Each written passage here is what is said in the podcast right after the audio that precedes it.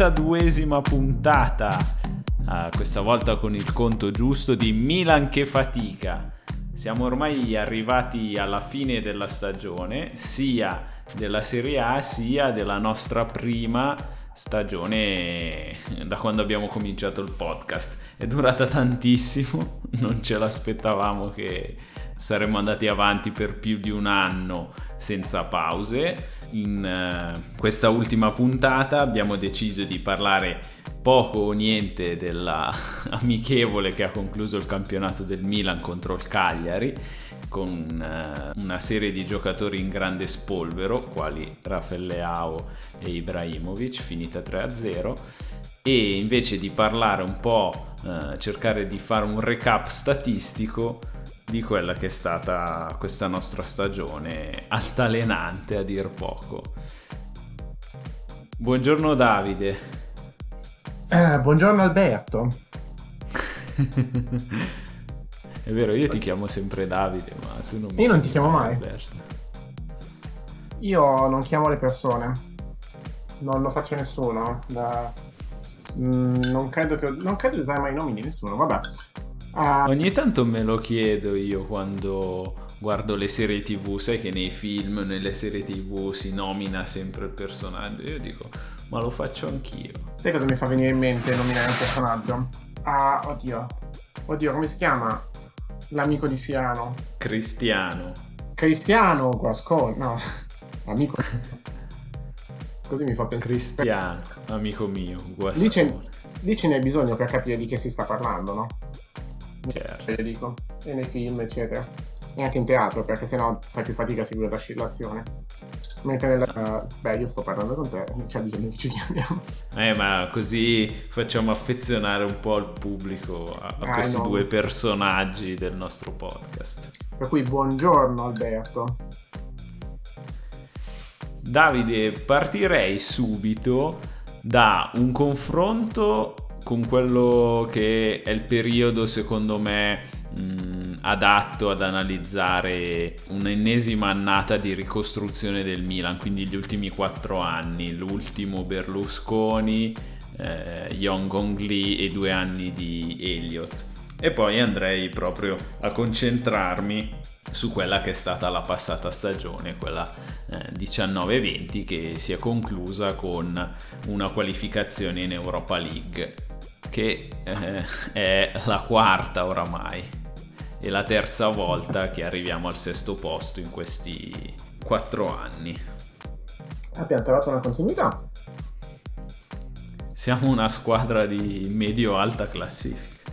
Sì, però come ci ha insegnato l'Atalanta, una squadra di medio-alta classifica può ambire più in alto non sarebbe male riaffermarci come lo sta facendo in questo momento l'Atalanta. Eh? Sai che in questo momento però abbiamo appena perso il supporto di un 50% di fan che dice che noi siamo in Milan e non dovremmo mai ambire a niente di meno che il primo posto. Anche se ironicamente paragonarci all'Atalanta un insulto enorme. Sì, sì, sì. Allora, dicevamo, questa stagione l'abbiamo conclusa al sesto posto con 66 punti e quindi già da questo punto di vista rispetto all'anno scorso eh, in cui comunque dei risultati bene o male erano arrivati è stato un peggioramento soprattutto come posizione perché come punti più o meno siamo lì abbiamo fatto due punti in meno rispetto all'anno scorso però l'anno scorso eravamo a un punto dal quarto posto, quindi dalla Champions League, in questo caso con due punti in meno siamo a 12 punti in meno zona, dal quarto posto. È stato un campionato abbastanza eh, particolare, al di là della, del, del, di, quel, di, ciò che balza all'occhio più di tutto, del, dell'interruzione, della situazione di partita ogni tre giorni giocate a luglio, eccetera. Anche prima la situazione era, abbastanza, era delineata abbastanza chiaramente, comunque con quattro squadre molto più forti delle altre, no? Sì. E infatti è, una, è, un campionato abbastanza incredibile in cui le prime quattro si sono avvicinate agli 80 punti che una volta erano... Sì, sono... Mh, mm, sì, una sì, quarta sì, 78 punti, eh, 80 punti una volta alla soglia per lo scudetto. Forse da non lasciarsi nemmeno ingannare dal fatto che la Juventus ha vinto solo di un punto, ma più che altro perché mm, ha, un vabbè, ha, un po', smesso di giocare praticamente dopo aver conquistato il campionato ed era, sentivano già molto sicuri. Comunque è stato un campionato abbastanza particolare come livello di punti. E nonostante questa spaccatura eh, bella grande con, eh, tra le prime quattro e le altre, fa pensare che eh, se non avessimo sprecato così eh, malamente l'inizio di stagione facendo 7 punti in 7 giornate o qualcosa del genere, a questo punto saremmo potuti davvero essere vicini anche noi agli 80 punti, basta raggiungerne 9, che non è una cosa impossibile visto, visto con chi abbiamo perso punti, ed essere anche noi a ridosso del quarto posto, anzi a ridosso degli 80 punti che ci, ci sembrerebbero incredibili. Per concludere proprio il discorso che facevi tu, è netta la differenza dall'anno scorso, soprattutto appunto per le prime quattro. Intanto Lazio e Napoli si sono invertite. La Lazio ha trovato la quadra per puntare solamente su una stagione e far rendere al massimo i suoi 11 giocatori, non ne ha di più, ed è scoppiata solamente nel post lockdown, altrimenti avrebbe potuto eh, essere la contendente al titolo alla Juventus. La Juventus appunto diciamo che una volta battuto l'Inter nell'ultima partita prima del lockdown ha vissuto di rendita e la differenza di un punto non, non rende veramente la differenza che comunque c'è stata tra le squadre eh, perché la, la, Juve ha lasciato andare tantissimi punti alla fine eh, con l'Udinese, con la Roma, col Cagliari ma si è accontentata di vincere il campionato. La Roma ha avuto una, una, stagione altalenante, il Milan invece rispetto all'anno scorso avrebbe dovuto, come l'Inter, come la Lazio, come l'Atalanta, fare un salto di qualità. Invece il progetto che si era delineato all'inizio è fallito soprattutto per l'allenatore, cioè di Giampaolo, ma è stato recuperato poi con l'arrivo in panchina di Pioli che ha saputo trarre il meglio dagli, dai giocatori presenti in squadra e l'arrivo di Ibrahimovic che oltre ad aver contribuito in modo assurdo come rendimento dal punto di vista realizzativo e di creazione delle occasioni ha cambiato completamente anche la mentalità degli altri giocatori aiutando anche lui a, a farli esprimere al meglio quanto vogliamo dare credito all'arrivo di Ibrahimovic e quanto allo sviluppo del lavoro di Pioli? Cioè, senza Ibrahimovic ci sarebbe stato ancora questo cambio di passo nella seconda parte di stagione, secondo te? Bisogna trovare. Ma è difficilissima. Senza Ibrahimovic è proprio. è, è dura dirlo. Eh, comunque Pionte che era fuori dal progetto, comunque Suso era fuori dal progetto si sarebbe dovuto trovare un'alternativa credibile a quei due giocatori. Ah, possiamo dire che appunto uh, ho, ho, già un lapsus e non mi ricordo se l'hai appena detto, ma possiamo dividere appunto la stagione in tre parti, no? Anzi, in quattro. Sì. Vediamo sì, se, sì. se sei d'accordo. È stata un po' un'annata dantesca. Siamo partiti dall'inferno con Giampaolo.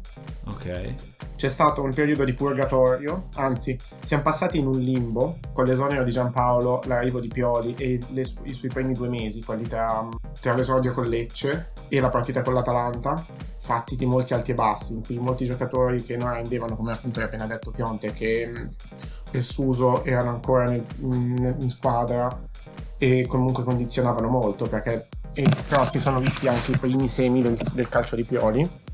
Il passaggio in purgatorio con l'arrivo di Ibrahimovic, in cui la squadra ha iniziato ad avere una quadra molto più definita, i risultati non arrivavano magari subito, comunque la, pensando alla pareggio con la Sampdoria o il derby con l'Inter in cui nonostante del, una ottima partita, non avevano giocato male quella partita, poi abbiamo subito la rimonta, quindi era un po' tutto così e poi finalmente siamo passati, ci siamo meritati di arrivare nel paradiso post-Covid che detto così può sembrare anche altre cose. Comunque sì, dicevo, questi qua sono un po' par- le quattro parti della, della, stagione, segnate da dei cambi abbastanza netti e degli avvenimenti abbastanza netti. L'arrivo di l'esonero di Giampaolo, l'arrivo di Ibrahimovic e la ripresa del campionato. Possiamo anche metterli a confronto in realtà non, non, abbia, non, ho preso i dati sul periodo tra Pioli e Ibrahimovic, però possiamo mettere a confronto gli allenatori di quattro, peri- di quattro anni diversi, anche se eh, dobbiamo contestualizzare i dati con le poche partite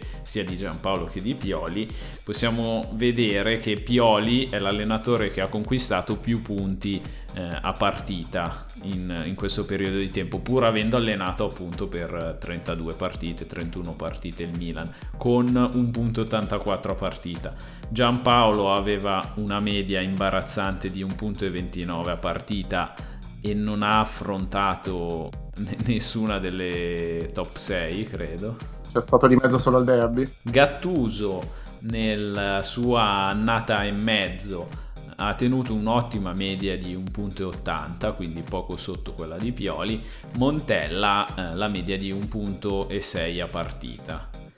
La cosa curiosa è che Montella ha fatto il miglior girone di andata, quello dell'ultimo Berlusconi, diciamo, con un punto e 95 a partita, ma anche il peggior girone di andata con un punto e 32 a partita, che è la stessa media che ha tenuto prima Giampaolo e poi Pioli in questa stagione. Per concludere su questa stagione esatto, entrambi sono stati esonerati. Subentrato, per concludere... subentrato Gattuso a quel punto, no? Gattuso era subentrato, sì, anche lui un po' più avanti rispetto a Pioli. No, non, so, non, non, saprei dire. Ah, molto più avanti, nel girone di ritorno. Ah, nel girone di ritorno, eh. E per tornare a questa stagione, eh, delle ultime quattro il girone di andata è stato il peggiore insieme a quello della stagione 2017-2018 con in panchina Montella con un punto e 32 a partita, mentre il girone di ritorno è stato il migliore in assoluto, è stato il migliore in, questa, in questo periodo considerato con 2,16 punti a partita. Non lo, non lo, diciamo noi, ve ne sarete accorti tutti, se ne sono accorti tutti, il Milan è stata la migliore squadra del post lockdown, credo anche a livello europeo una delle migliori, con 2,5 punti a partita.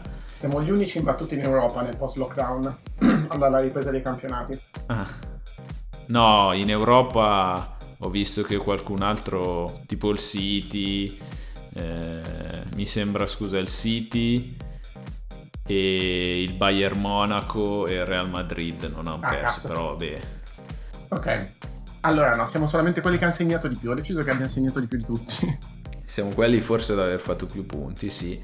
Eh, altra cosa da considerare è che il Milan ci ha abituato a, e lo vediamo appunto con gironi di andata pessimi, gironi di ritorno eh, alla grande e mm, a questa alternanza e ci ha abituato a strisce positive più o meno lunghe.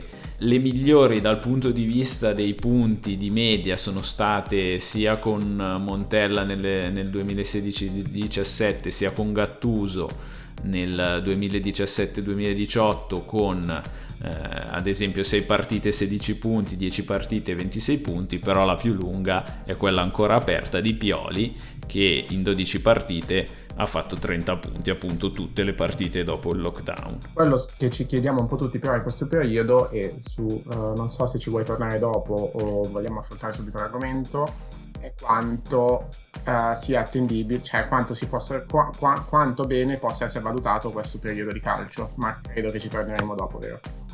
In realtà non so se, se esiste una risposta assoluta perché comunque imputare questa mm, serie di vittorie, serie di mm, striscia positiva solamente all'assenza di pubblico e solamente alla migliore condizione atletica è comunque un po' riduttivo perché mh, mm, potevano essere attenuanti magari per le, prime, per le prime due settimane, per le prime 5-6 partite. Comunque il Milan è arrivato fino alla dodicesima partita a, a tenere questo, questa maggiore condizione atletica, questa, questa maggiore eh, positività rispetto agli altri e non saprei dirti quanto possa essere irripetibile questa cosa. Sappiamo che anche l'anno prossimo comunque probabilmente non ci saranno gli stadi pieni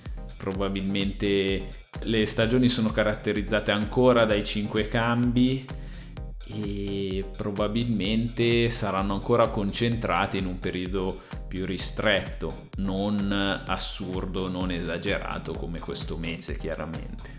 Quindi noi abbiamo detto, cioè abbiamo detto questa cosa non si può analizzare, però vabbè comunque poi ci torneremo un po' sulle differenze che ci sono state tra il prima e il dopo il lockdown. Mm-hmm. Eh, se non tanto per vedere quanto sia attendibile questo periodo dal punto di, di, risu- di risultati, anche solamente per vedere cosa è cambiato e per capire eh, cosa ci ha portato ad essere una squadra che probabilmente da scudetto eh, rispetto a prima, no? Certo, ci sono eh, statistiche che saltano all'occhio, ma eh, proprio evidentissime. Il Milan era una squadra che mm, prima di Pioli, prima o comunque nel girone di andata, viaggiava su ritmi da retrocessione per numero di gol fatti, eravamo attorno al tredicesimo posto, mi ricordo, e siamo passati a diventare il sesto, credo, miglior attacco. E quindi sono aumentati eh, notevolmente sia i gol fatti sia eh, le occasioni da gol, quindi gli expected goal. Abbiamo avuto un notevole aumento dei gol fatti, passiamo da un inizio di stagione in cui c'era circa mezzo gol per partita e arriviamo a, più, a quasi 3 gol per partita. Gli expected goal eh, hanno avuto un aumento minore perché comunque all'inizio costruivamo abbastanza, quindi circa un, goal, un expected goal a partita e siamo eh, in queste ultime partite arrivati sopra i due. Sì, ne avevamo parlato infatti all'inizio della, della stagione anche però, eh, quando ancora Giampaolo, eh, forse nel momento in cui appunto era stato esonerato Giampaolo, di come gli expected goals uh, a favore non erano uh, da retrocessione, come la posizione in cui ci trovavamo. Eravamo, mi sembra, attorno al decimo posto in campionato, uh, quindi meglio di. saremmo voluti essere meglio di, della situazione in cui ci trovavamo, ma eravamo molto underperformanti in quel momento. Ed è anche però dovuto al fatto che producevamo molte occasioni da veramente eh, bassa, di bassa pericolosità mentre adesso a, continuiamo a produrre comunque la crescita di expected goals come detto non è stata eh, enorme. Più o meno eh, i, valori cre- cioè, i valori non sono cresciuti così tanto. Ma la qualità delle occasioni invece sì è migliorata notevolmente. Sì esatto intanto c'è stata di sicuro un'overperformance del Milan ulti- nell'ultima parte di, di, stagione. Vediamo proprio che ci sono alcuni picchi di gol rispetto expected goal, ma anche se, possi- se andiamo a vedere la, la media, ulti- la media normalizzata su 5 partite, delle ultime partite, effettivamente il Milan sta segnando molto di più rispetto a quanto crea che eh, può essere spiegato appunto dal fatto che molte delle squadre... Ah, intanto la condizione di forma del Milan era strepitosa rispetto alle altre, questo è innegabile, anche la condizione di forma proprio come squadra. Psicologicamente parlando. Esatto, poi oltre all'Atalanta e al Napoli abbiamo affrontato squadre sì determinate, sì in forma, però eh, ad esempio mi viene in mente sia la Sampdoria, sia il Cagliari, sia il Bologna eh, si sono quasi scansate, ecco. Erano squadre che avevano poco da chiedere al campionato a questo punto. Mm, adesso la, la, partita col Cagliari non la stiamo nemmeno commentando, ma anche perché noi non potevamo, non potevamo migliorare la nostra posizione né perderla e il Cagliari allo stesso, allo stesso modo. È stata sì una partita giocata, ma a livello di competitività abbastanza basso.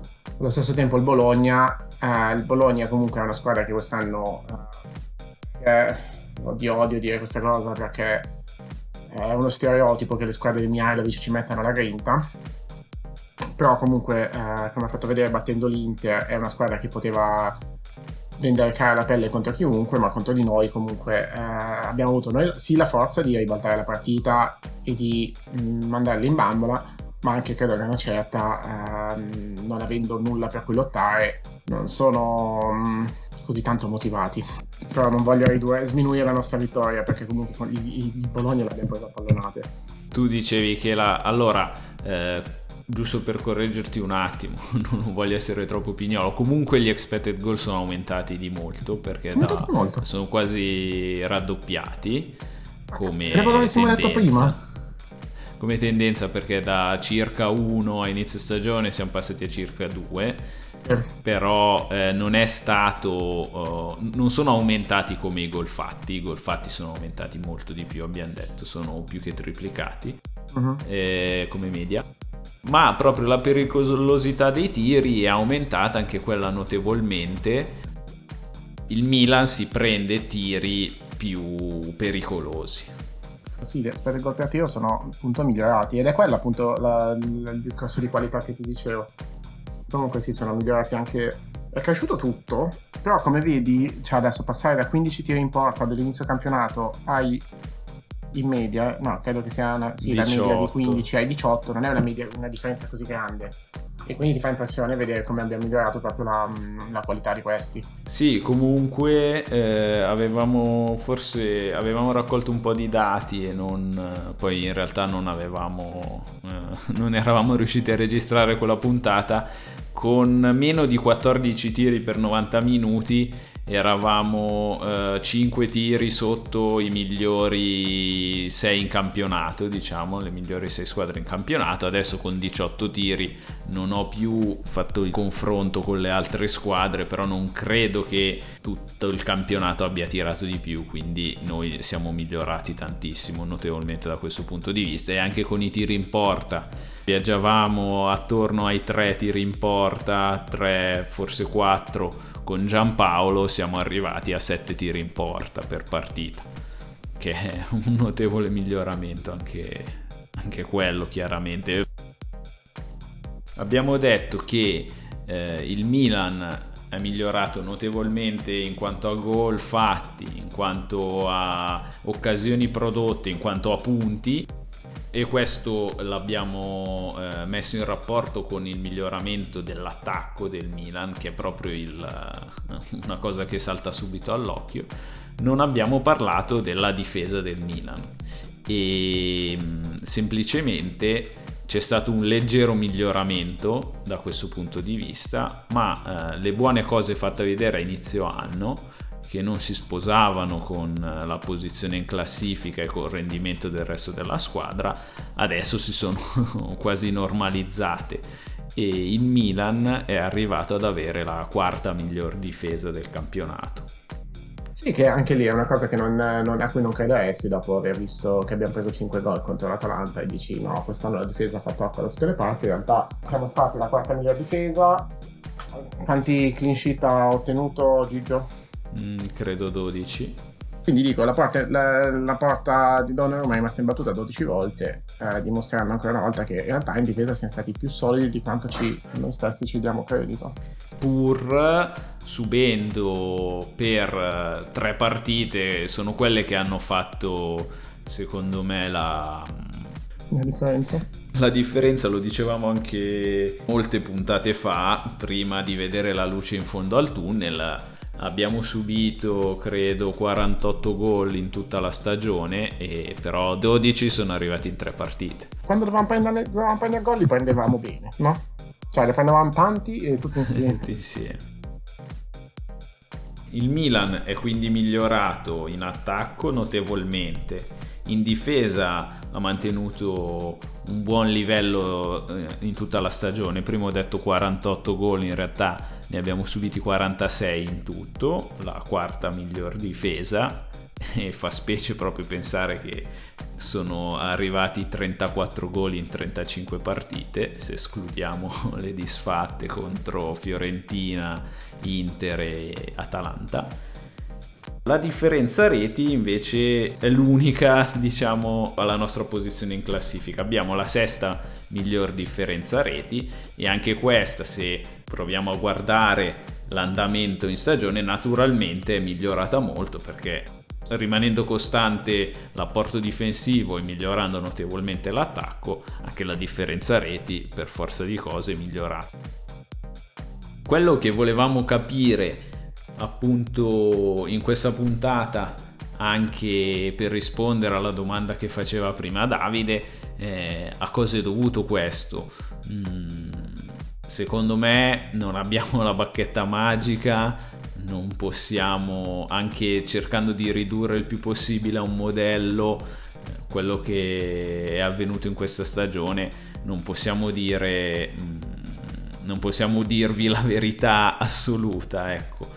Vogliamo cercare di capire insieme quali che possono essere le qualità di questo Milan e come poterle prendere come spunto, come poterle prendere come base per continuare su questa buonissima striscia positiva. Posso fare un appunto intanto che mi viene in mente? Mm. Sto pensando appunto, uh, visto che si dicevano tutte queste cose, appunto di vedere anche, magari possiamo eh, vedere un po' dato per dato come è cambiato lungo la stagione, tipo tutti quelli che hai collezionato, tipo il possesso palla, anche che si può fare il discorso e vedere come è cambiato mm, durante l'anno, visto che all'inizio dell'anno avevamo comunque un possesso palla abbastanza, abbastanza alto, no? Sì, eh, ma questi dati sono quelli oggettivi che eh, misurano come il Milan è migliorato. Siamo partiti dal fatto che il Milan eh, sia notevolmente migliorato nella seconda parte di stagione. Abbiamo visto in che punti è migliorato, quindi molto di più in attacco rispetto alla difesa che era già di alto livello per la media del campionato.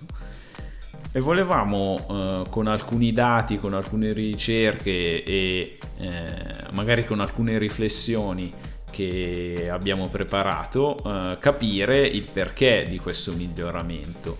Mm, eh, partendo magari subito dal, dalla narrativa più classica che si fa, eh, che eh, ha sicuramente dei fondamenti di verità, anzi è innegabile dirlo, che eh, il Milan eh, ha, atle- ha avuto una condizione atletica migliore rispetto alle altre squadre e questo lo si vede secondo me di più, uh, uh, di più nel pressing che portava il Milan, che uh, è calato come è calata dalla Serie A, anche perché si giocava a luglio, si giocava al caldo, si giocavano spezzoni di partita, non tutte le, le partite intere, però calando in media è comunque eh, migliorato rispetto a quello delle altre squadre, quindi è calato meno rispetto a quello delle altre squadre.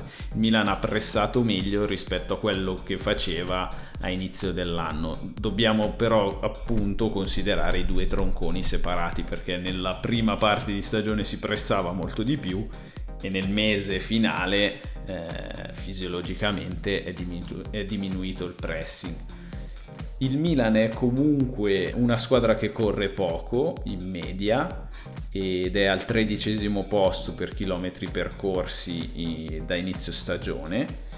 Questo però è guardato su, tra, su tutto il campionato. Eh certo, non sono riuscito a recuperare i dati. Ok, è vero. Però avevi mandato a me de, de, delle osservazioni su quel punto in cui si vede eh, tra il pre-lockdown e il post-lockdown noi con le sfide contro Atalanta e contro Juve, Napoli. Juventus forse. Juventus. Esatto, mi avevi detto una cosa di questo tipo in cui comunque se si prende proprio i chilometri percorsi e la, cos'è, la velocità media, sì. una cosa del genere, eh, non siamo, non, non abbiamo sorpassato gli avversari, anzi siamo rimasti a livello per cui non c'è stato un, un, cambio così repentino, nel senso gli avversari hanno hanno avuto un tracollo nella condizione atletica mentre noi siamo rimasti costanti. Cambia appunto eh, proprio magari la qualità con cui, eh, con cui corriamo. Da un certo punto di vista può essere che c'è stato più tempo per assimilare appunto le idee del mister e di conseguenza i movimenti in campo sono più conginciati. Ti muovi sempre allo stesso modo ma lo fai solo nei momenti giusti, non corri a caso per il campo diciamo e anche tornando al discorso che facevamo del pressing in realtà si può vedere come appunto secondo un articolo che ha pubblicato proprio oggi Alfredo Giacobbe mentre ci preparavamo per questa puntata come eh, il Milan prima della sosta era una delle squadre che portava più azioni di pressing e di contropressing e invece dopo la, la sosta anch'esse sono calate notevolmente mm, sono ridotte quasi del 25% in linea con le altre squadre del campionato mentre se si va a vedere l'efficacia invece di questo, um, di questo pressing, il Milan adesso è una delle squadre che, lo, um, che porta delle azioni di pressing con più successo. Quindi appunto per ribadire la qualità appunto con cui si sta facendo, cioè con cui ci si muove per il campo. Non si pressa correndo semplicemente a caso sui giocatori e facendosi portare a spasso dal, dal pallone, ma lo si fa con uh, una coerenza maggiore e abbiamo visto notevoli esempi nelle ultime partite in cui eh, il pressing offensivo è stato uno uh, dei principali strumenti per arrivare al gol. Esatto, proprio per concludere il discorso sull'articolo che citavi, lo studio indica che il PPDA, che indica i passaggi concessi in rapporto alle azioni difensive, quindi intercetti, contrasti, tackle, eh, questo indice è aumentato molto per tutta la Serie A. Cosa vuol dire? Che il pressing offensivo portato dalle squadre è divenuto eh, dopo il lockdown meno efficace.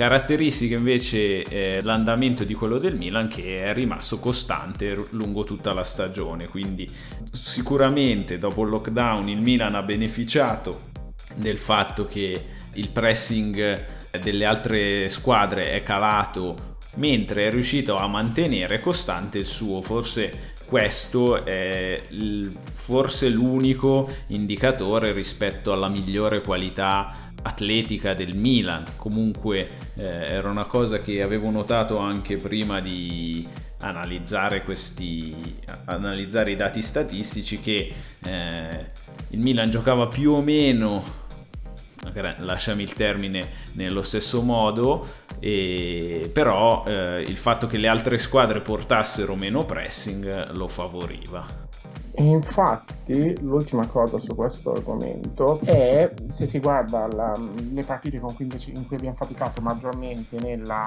ripresa che sono state contro Atalanta, Napoli e in parte Juventus sono quelle in cui gli avversari però hanno, hanno, hanno, hanno effettuato un pressing di maggior impatto. Questo mi fa un po' preoccupare perché nel momento in cui, eh, se, nel momento in cui il resto del campionato riesce a ritrovare una certa, di, una certa coordinazione, una certa efficacia nel, nel bloccarci l'azione, il rischio di tornare a una situazione un po' pre-lockdown in cui facciamo, fatichiamo di più a costruire gioco, uh, lo, lo vedo possibile.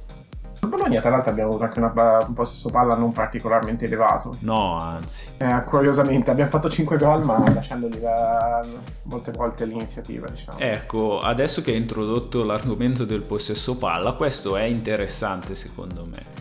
Eh, nell'arco della stagione è diminuito in percentuale il possesso palla de- del Milan nelle varie partite ma eh, sono aumentati i passaggi totali e i passaggi completati. Questo indica una compattezza della, della squadra, dei passaggi più rapidi perché con meno possesso palla e più passaggi significa che sono stati eh, effettuati passaggi più rapidi, passaggi più diretti e proprio la verticalità di questi passaggi che caratteristica delle azioni che per esempio eh, dal centro trovavano sulla fascia sinistra i due treni del Milan eh, rappresentano proprio il miglioramento che ha avuto il Milan in queste, in queste partite dopo, dopo, la sosta sia del campionato sia eh, dovuta al Covid-19.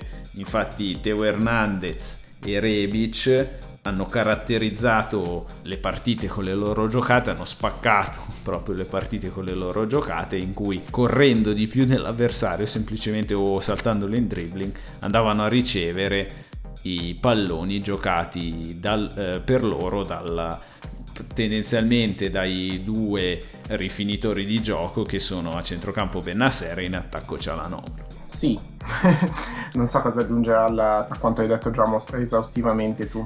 Facciamo così, chiudiamo il discorso qui sugli indicatori statistici e credo che abbiamo trovato più o meno quello che secondo noi stato, sono stati gli ambiti in cui il Milan è migliorato e perché, con eh, il dato sui passaggi offensivi. È calato, abbiamo detto, il possesso palla, ma sono aumentati i passaggi completati. Sono diminuiti però notevolmente i passaggi nella tre quarti offensiva Nello stesso tempo però i passaggi completati in area di rigore sono aumentati.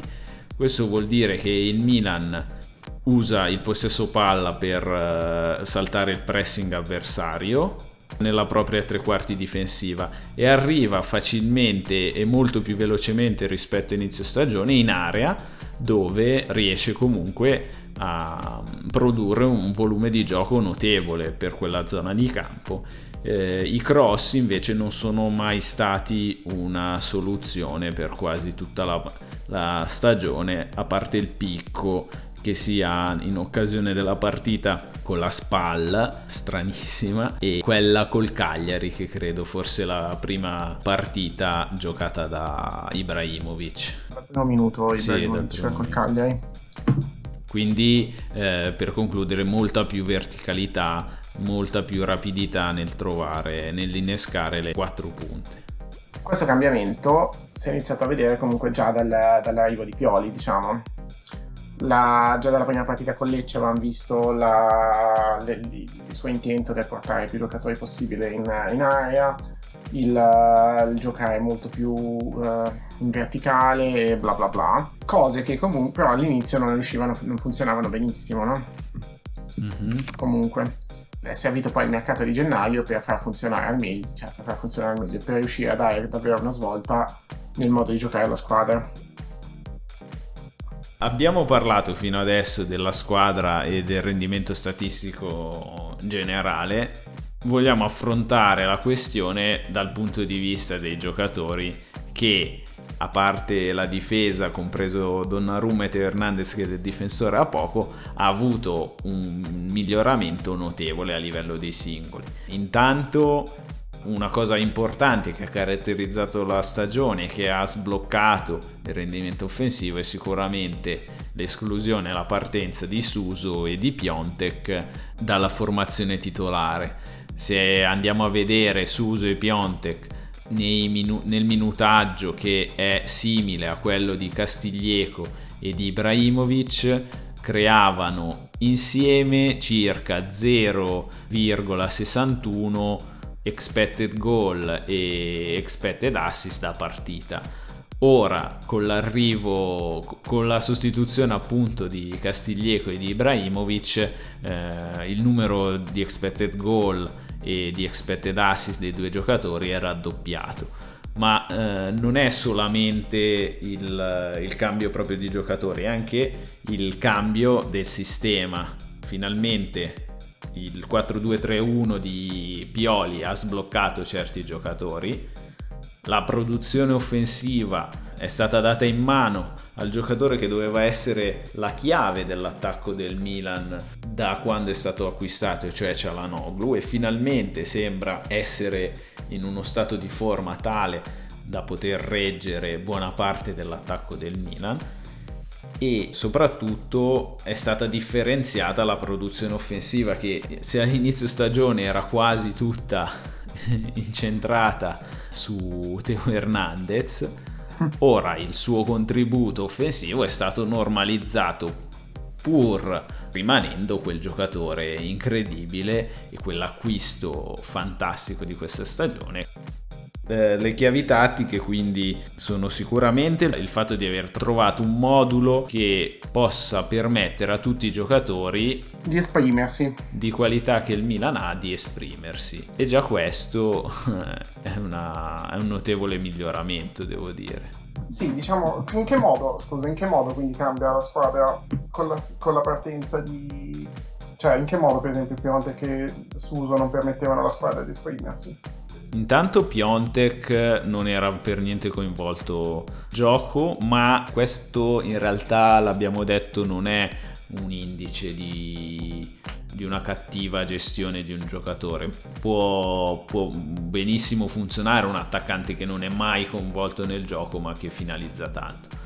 Piontek però non faceva gol. Ha fatto solamente una mezza parte di stagione in cui segnava tutto quello che toccava. Con il Milan, invece, in questo inizio di stagione ha fatto 4 gol, di cui 3 su rigore. Sì, e in effetti, appunto, quello che ti dico, l'arrivo di un, cioè, forse gli veniva, gli veniva mm, anche chiesta una cosa diversa, oppure per far funzionare bene, al meglio la nostra squadra serviva un giocatore diverso, perché l'arrivo di Ibrahimovic ci ha permesso di, um, di, poter puntare al massimo sul gioco in verticale che, uh, che Pioli aveva cercato di attribuire alla squadra fin dal suo arrivo, ma che non era proprio di alcuni interpreti, come ad esempio i due sopracitati. Motivo banale, adesso per risalire il campo rapidamente possiamo semplicemente aiutarci con Ibra che può ricevere i palloni, ripulirli e per i polli intendo controllarli e farli cioè poi riceve un pallone abbastanza sporco comunque non una palla bellissima giocata in, giocata in avanti lui lo può controllare e smistare poi e lo fa con una qualità e una affidabilità quasi uniche no? sai che se gli dai passi a lui la palla non, non viene persa quasi mai questo ti aiuta, uno perché appunto puoi giocare molto più rapidamente, poi se, mm, al posto di fare 10 passaggi per risalire il campo per giocatori vicini, puoi dare una palla lunga e sai che, il, che lui la potrà, mm, te, la, te la può tenere. E anche eh, sgrava da compiti in costruzione eh, molti giocatori. Ad esempio, in questo modo Benasser non è obbligato a toccare palla 30 volte prima che la palla raggiunga la tre quarti avversaria, è lo stesso che sì e anche alcuni giocatori, ad esempio Rebic, che nel prima, nella prima parte di campionato era stato impiegato comunque sull'esterno a tratti. E eh, trovandosi costretto a giocare, eh, a far partecipare alla manovra, giocare, cioè lui non è un'ala di costruzione, vabbè non è neanche esattamente un'ala, secondo me è proprio più una seconda punta, però comunque trovandosi obbligato a giocare nella parte di costruzione dell'azione era più in difficoltà, infatti io ricordo che sembrava un po' bisticciare con il pallone tra i piedi, no? Mentre lui è uno che si esalta quando può avere dei ritmi molto alti, può correre a campo aperto, però Uh, in realtà nemmeno quello, mi ricordo, mi ricordo con la Roma in cui la palla la perde, cioè la praticamente perde malamente stoppando. Però si esalta un po' nel caos, no? Mentre all'inizio, uh, soprattutto da Giampaolo prima e, um, e anche all'inizio con Pioli, eravamo una squadra molto lenta e prevedibile, eravamo l'esatto opposto del, del caos in campo. Eh, mentre adesso invece eh, appunto possiamo passare meno tempo in, in una, nella costruzione lenta e aggiornata per arrivare verso l'area offensiva, ma, mm, ma sfruttare appunto la, capa- la capacità tecnica e fisica e atletica di Ibrahimovic per arrivare direttamente in area. E forse anche uno di questi è, eh, è forse soprattutto merito suo che certi giocatori si siano sbloccati perché come ho appena detto Rebic può dedicarsi più alla finalizzazione e meno alla costruzione. Anche Teo non, non rimane bloccato perché davanti a sé ha un altro giocatore già lì perché siamo già schiacciati tutti sulla tre quarti in attesa di trovare un varco. Ma può arrivare in corsa da dietro Cialanoglu deve abbassarsi su tra, quasi tra i difensori, tra i due centrocampisti per aiutare Benasser uh, a far risalire l'azione, che sì, non gli viene richiesto costantemente di uh, fare la, il gioco di palleggio che non è il suo forte, nonostante abbia dimostrato dei piedi insospettabili in, questo, in queste ultime partite. E anche Castillejo, per esempio, un altro giocatore, o anche Style Makers che entrambi non hanno nella, nel palleggio nello stretto e la um, precisione negli spazi il loro punto di forza ma hanno potuto giocare appunto in un campo un po' più aperto in situazioni più mi piace questo, questo termine che è caotiche in cui la palla uh, arriva rapidamente da dietro. E tutto ciò secondo me è appunto merito del fatto che puoi appoggiarti a, una, a un attaccante forte che ti, che ti fa fare quei 50 metri di campo in pochi istanti pensandoci ad esempio che sì scusa no volevo dire pensandoci un giocatore come Cialanoglu che adesso sembra forse il miglior giocatore del mese di luglio in Serie A sì, sì probabilmente nella ripresa probabilmente è il migliore. O lui o Ibra di sicuro. No dico anche in Serie A in generale. Sì Ma, sì, sì. non so ho questa cosa che lo sai che a chi l'ha dato il premio miglior giocatore di, del post lockdown credo di luglio la Serie A a Dybala, che non ha giocato tipo a metà delle partite, però vabbè. Perché non lo so, lo stesso motivo per cui l'anno scorso il miglior giocatore del campionato fu Cristiano Ronaldo. Comunque, Calanoglu che è diventato uh, di nuovo un giocatore incredibile, come ai tempi del Leverkusen. Ai tempi del Leverkusen lui giocava con davanti Kisling, che è una punta del tipo um, Ibra, o anche Rebic, eh, quando Rebic si è guadagnato una seconda chance come giocatore di alto livello all'Eintracht in coppia con uh, Haller e Jovic. E Jovi, eh, scusa Jovic. E Haller era, una, era, un attaccante del tipo uh, che faceva il lavoro che fa Ibra in questo momento. Sì. Per cui è, è, proprio quello il profilo che ci ha permesso di far svoltare certi giocatori e farli rendere al meglio secondo me. Mentre Pionte che ha tutto tranne che quel tipo di attaccante perché non era in grado di tenere una palla Ecco, poi l'altro, grande, l'altro grande cambiamento che c'è stato, questa volta tutto di Pioli, è il cambio di modulo. Il Milan giocava da, con il 4-3-3 da tempo, ma i giocatori erano costretti a uh, interpretare questo modulo per uh, poter assecondare quello che era il nostro miglior giocatore nelle ultime stagioni, cioè Suso il 4-3-3 eh, però non era adatto alle caratteristiche dei nostri giocatori, soprattutto uh, a centrocampo Bennaser e sì non si trovavano nella posizione di centralità uh, che hanno assunto adesso come vertici bassi del triangolo formato con Cialanoglu. E il fatto di avere un altro giocatore che non abbiamo mai trovato durante la stagione per ricoprire il ruolo di seconda mezzala al fianco di questi due giocatori li costringeva a dover sopperire alle mancanze di questo terzo giocatore che è stato forse Paquetà più a lungo, forse Bonaventura, delle volte anche Cialanoglu uh, Krunic mm. è stato impiegato veramente poco su questo ruolo quindi passando a due sia che sì che Bennasser poi anche quando sono stati invertiti eh, perché che sì riesce a sopperire meglio a, alla mancanza di apporto difensivo di, di Teo Hernandez sono stati proprio sbloccati dalla, dal punto di vista del gioco Cialanoglu non, aveva, non era mai stato impiegato nel ruolo eh, in cui era. Nel suo ruolo. Nel suo ruolo, cioè quello di trequartista sì, ma non dietro due punte, ma nella tre quarti a tre. Ecco, come vertice alto del triangolo con Bennassere che sì, riesce a scambiare, riesce a ricevere palla meglio. Con le sponde fatte da lui, fatte da Ibrahimovic, riesce a far girare la palla anche a interpreti meno tecnici, come dicevi tu, che possono essere che sì, eh, la, destra, che alle volte è Salemakers, alle volte è stata Castiglieco. E Cialanoglu da lì può anche servire uno dei due interpreti della sinistra, al momento quello che corre di più tra Rebic e Teo Hernandez, i cui inserimenti sono stati devastanti. Inoltre, avere una punta come Ibrahimovic capace di coniugare un fisico incredibile, forse il giocatore più alto di tutto il campionato, poco ci manca. Non so se si per dire più bello. è anche il giocatore più bello.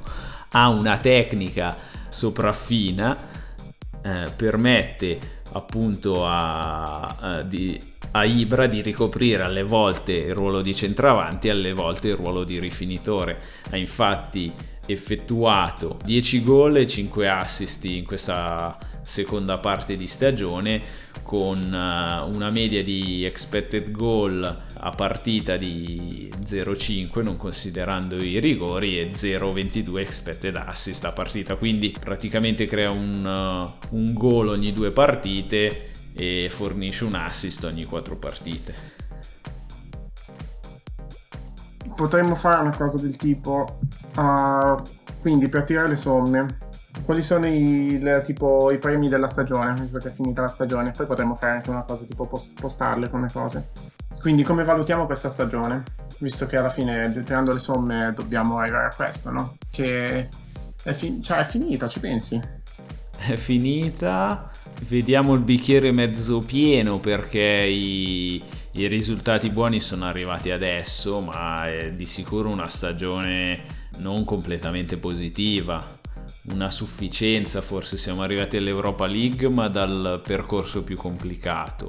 Non abbiamo migliorato né i punti né eh, la posizione rispetto all'anno scorso però ci sono dei segnali di netta crescita che dovranno essere incanalati verso dei risultati più costanti. Ecco.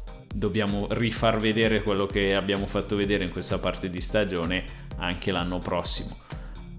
Le prospettive, voglio dire, eh, sono buone, io sono ottimista, però è ovvio che ci sarà da fare molto. Di mercato non parliamo, magari faremo, ne parleremo più avanti visto che per adesso mm, non so, mi sembra prematuro. Diamo tempo a, a chi lo fa di mestiere di, di, di lavorare, diciamo. Ah, sono usciti gli MVP della stagione, eh. Scesni miglior portiere, De Frey miglior difensore, miglior centrocampista il Papu Gomez, miglior attaccante Ciro Immobile, miglior giovane Kuluseschi, miglior giocatore Paolo Di Bala limite c'è un po' il dubbio visto il Gomez, cioè, mi sta sui coglioni, però probabilmente Gomez forse poteva contendersi all'MVP. Ma ho visto, ho le, leggevo un articolo di rivista 11 che mi pare di condividere, poi salutiamo perché eh, stiamo andando un po' troppo per il lungo, che diceva che eh, bisogna fare delle riforme in tutto il calcio, ad esempio introducendo il salary cap, diminuendo anche le partite in stagione perché il miglior giocatore della Serie A, Paolo Di Bala, ha giocato 26 partite da titolare, una roba del genere, 25 mm. partite da titolare. E cioè fa proprio vuol dire che per più di 10 partite poi in cui poi è entrato Di Bala non era titolare se sei il miglior giocatore di un, di un campionato e non giochi tutte le partite vuol dire che c'è qualche problema Um, sì, ma allo stesso tempo, se sei parte di una grande squadra, può capitare spesso che non parti titolare. Mm. Dico, cioè, forse sempli- semplificando un po' troppo. Però ci può stare, visto che c'è la Champions, ci sono tante cose e la competizione ti porta a non essere sempre la prima scelta. Cioè, potrai essere anche il migliore, ma vabbè, poi vabbè c'è il caso eccezionale che nella Juve l'unico insostituibile è o quasi Ronaldo. Va bene ragazzi, speriamo di aver fatto una buona puntata, speriamo anche noi di migliorare come è migliorato il Milan anche l'anno prossimo. E vi salutiamo perché andremo in ferie almeno fino a inizio settembre, poi vediamo se riusciamo a fare una, par- una puntata prima dell'inizio del campionato, anzi dell'inizio della stagione perché il Milan comincerà il 17 di settembre e speriamo di avervi tenuto una buona compagnia in questo primo anno di Milan che fatica. Oggi è finito anche il nostro anno, bellissimo, quindi è finita la stagione 1. Sì. La 32esima puntata. L'hai detto benvenuti alla puntata 32? L'ho detto, l'ho detto. Ok. Beh, eh, sì, sono un po', sai, quando poi, quei momenti in cui ci si saluta ma non si è pronti a farlo. Non credo sia una cosa, veramente sono l'unico al mondo che lo... Ah, un po' tutti odiano i saluti. Però è solo un arrivederci, dai. Eh, sui social potreste continuare a seguirci perché sono sempre attivi. Continuate a votare per la... Sì, sono sempre attivi i sondaggi in cui eh, sia su Facebook sia su Reddit sono uscite dalla competizione alcune delle mie maglie preferite, di questo sono veramente triste, ma vabbè, si sa che la democrazia è sbagliata. Eh, no, no, no, forse no. La democrazia è sbagliatissima. Dovremmo decidere noi che cosa sia meglio, però va bene così. Eh, magari lo facciamo, dai, a inizio, a inizio dell'anno facciamo noi una puntata speciale. A inizio, scusa, a inizio della prossima stagione. No, una puntata speciale su qual è la nostra maglietta preferita. Dai, ah, ok, va bene, va bene. No, Pensavo no. sulla democrazia, non capivo. Va bene. dai, allora Davide, saluta anche tu. Ciao a tutti. Ciao. Ciao. E ci risentiamo sempre se volete ascoltarci a settembre. Buone vacanze, buona estate. Bella.